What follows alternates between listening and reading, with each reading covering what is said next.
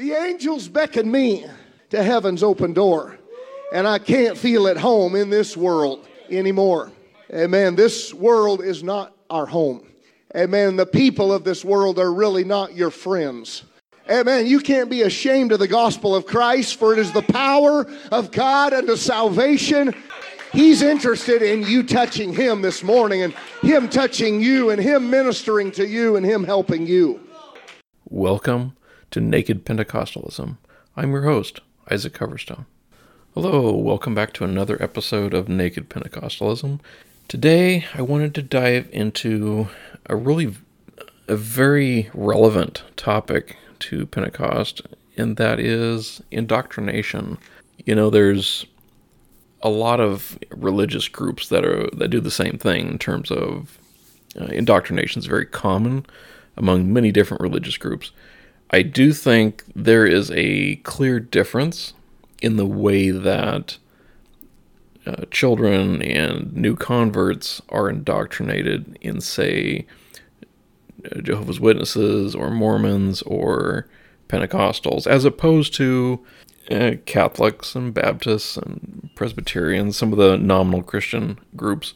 And I want to outline those differences and why it why it's meaningful and how that helps us to highlight whether a group is a cult or whether they're a relatively you know harmless group of believers in a particular organization. So from my personal experience, uh, I do recognize let me put this out there that this is not not indicating that this is the practice for all Pentecostal or all apostolic churches. Of course, it's not. Part of the problem with uh, Pentecostal and apostolic groups is that they are so diverse, it's almost you know, impossible to pinpoint one particular uh, characteristic that's universal across all of them because they have such incredible loose um, definitions of what it means to fit into those groups. So I was actually raised in the church like uh, from birth. There was nothing else that I remembered before that. Um, all 12 years of school was in that private academy that they ran.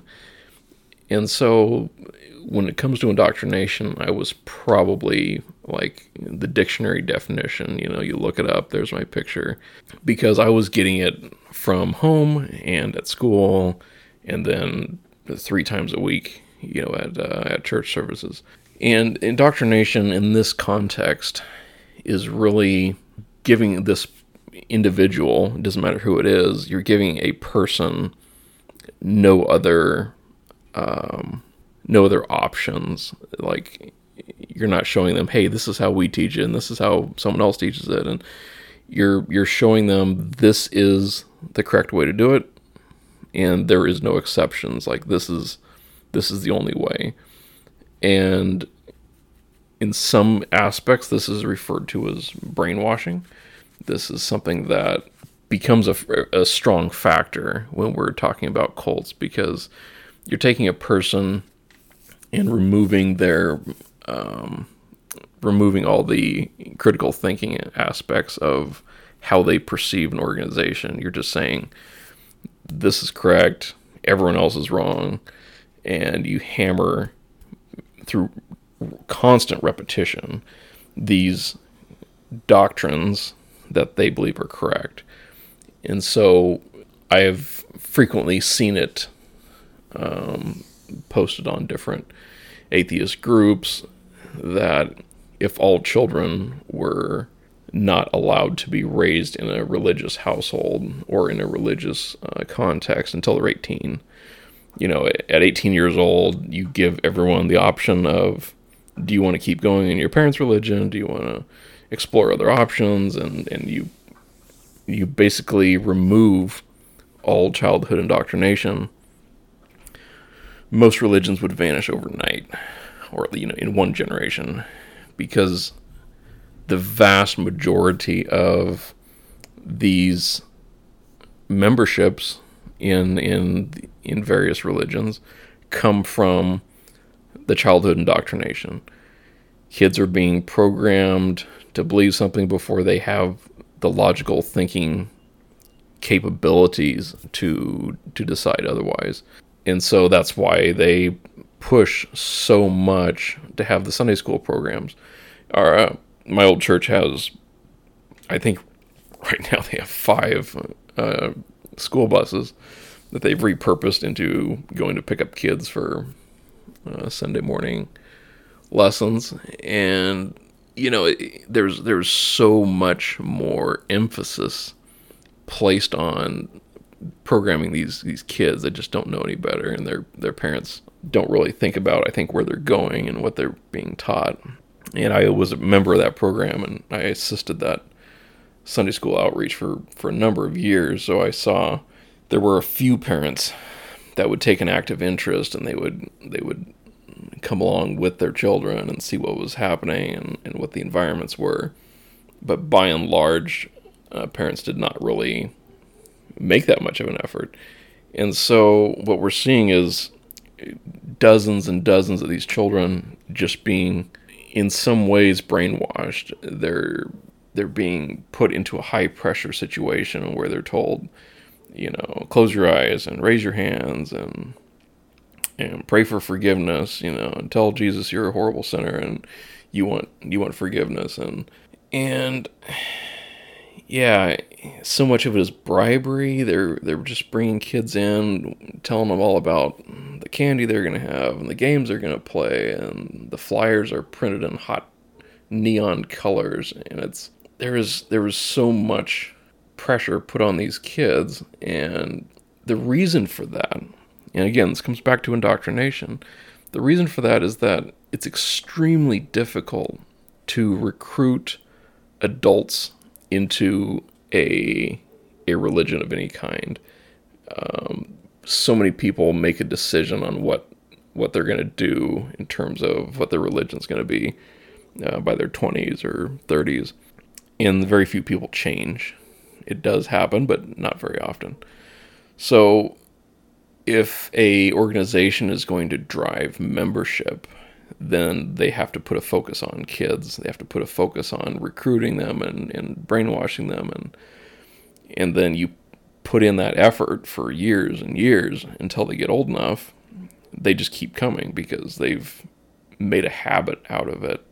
Now their success rate is not 100%, of course. There's um, I don't know, 25%, 30% quite a few of the kids they move away uh, they break that cycle because their parents decide to take a job in another state or relocate for family reasons or whatever and then there's a number of cases where the parents decide hey i don't want my kid you know being taught uh, anti uh, lgbtq um, ideas and philosophies and i don't want to be I don't want my kid to be told that they have to give money to the church. And a few parents will put their foot down and just yank their kid out for ideological reasons. But very often it's just a matter of, you know, they're, they're playing the numbers game, but eventually, if we bring in 100 kids every single week, 25% are going to stay on as adults and so let's say, just for sake of argument, you get 25 adults and they all go out and work jobs and they make uh, median income 35 40,000 a year and we get 10% of that. Well, there you go. Every generation they're getting 100 grand a year. Um, not all at once, of course. It's going to be spread out across multiple years, but hey, you've got volunteers that are getting paid nothing, and you've got some gasoline to put into five or six buses, it's a relatively cheap investment. Um, and of course, you know, heating and lighting for the building to brainwash the kids for 10, 12 years. And so you can see why it's it's a slam dunk business decision because you're getting a, a relatively quick return and let's say half of the people they recruit drop out again well, you still keep you keep you know a dozen people out of that group, and, and you're getting four grand a year. I mean, it's again you're you're paying for itself. And once you get past that first that get over that hill of getting the first batch in then that funds your outreach efforts and you get volunteers out and then you get more kids and you get more buses and it's an exponential growth system that I mean you can't fault them for the economics of it. And so that's what it's all built on though is that kids aren't able to think critically about what's happening they're just there because their friends are there and they want to play some games and get some candy and, and they're getting programmed.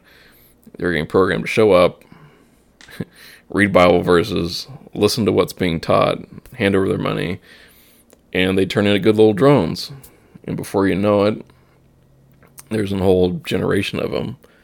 And then they have kids, and then they grow up and they become faithful members. But everything revolves around don't question what's being taught. You know, just sit there, keep your mouth shut, listen to what's being said, don't goof off. You know, it's the whole system revolves around sit there and let let yourself get programmed. And that's what I went through for my entire childhood was being programmed to be a good member that sat there on the pews and and just took in whatever was being yelled at by the guy behind the pulpit. And the school was the same way. I mean, they were there was no flexibility if if a kid was special needs or they had some kind of some aspect of the autism spectrum or ADHD. You know, the school was not geared for that kind of thing. And there were so many people that just couldn't hack it because the school was like, "You're going to do it exactly the way we tell you, or or you're not going to you're not going to stay here," and they'd suspend them or kick them out. And it was it was a shame to see just how how much it was aimed at. We're going to produce the exact same result every time. There's no flexibility. There's no give or take in it, and everything revolved around indoctrination. Just everyone believed the same thing, think the same thing, do the same thing, and that was it. So I, I just wanted to share this concept that, you know, Pentecost, at least the, the churches I'm aware of, and certainly the one I was a part of, everything revolved around this indoctrination. And yes, it does apply to all religions, but even more so to the strict fundamentalists like JWs and Mormons and Pentecostals and Westboro Baptist because the average person that has half a brain is going to reject these ideas and they're going to they're going to not accept these concepts but when you're when you're beating it into someone's head at a very very young age then that's where you override some of that critical thinking and it's, it's just their reality and they don't know any different. And it's so sad because it sets them up for such a struggle down the road when the light comes on and they realize what's what's true.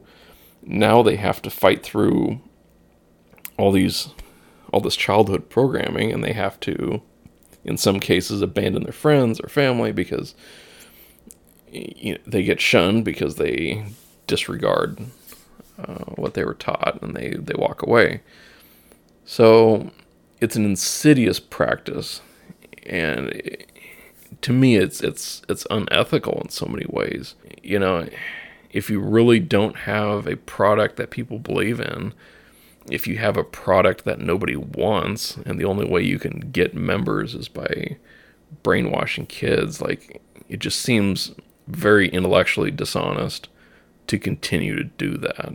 So that's why I produce the YouTube videos and the podcast and the blog and I and I engage in social media is everything revolves around trying to help people overcome this be, make them aware of it you know don't let their kids get mixed up in it and hopefully if i prevent just a few people from wasting most of their life in it then it's it's all worthwhile that's pretty much all i had today so appreciate you guys listening and we will catch you on the next one. God's able to work out the trouble in your life. He's able to work out the problems that you deal with. God loves you. God cares about you. God's going to change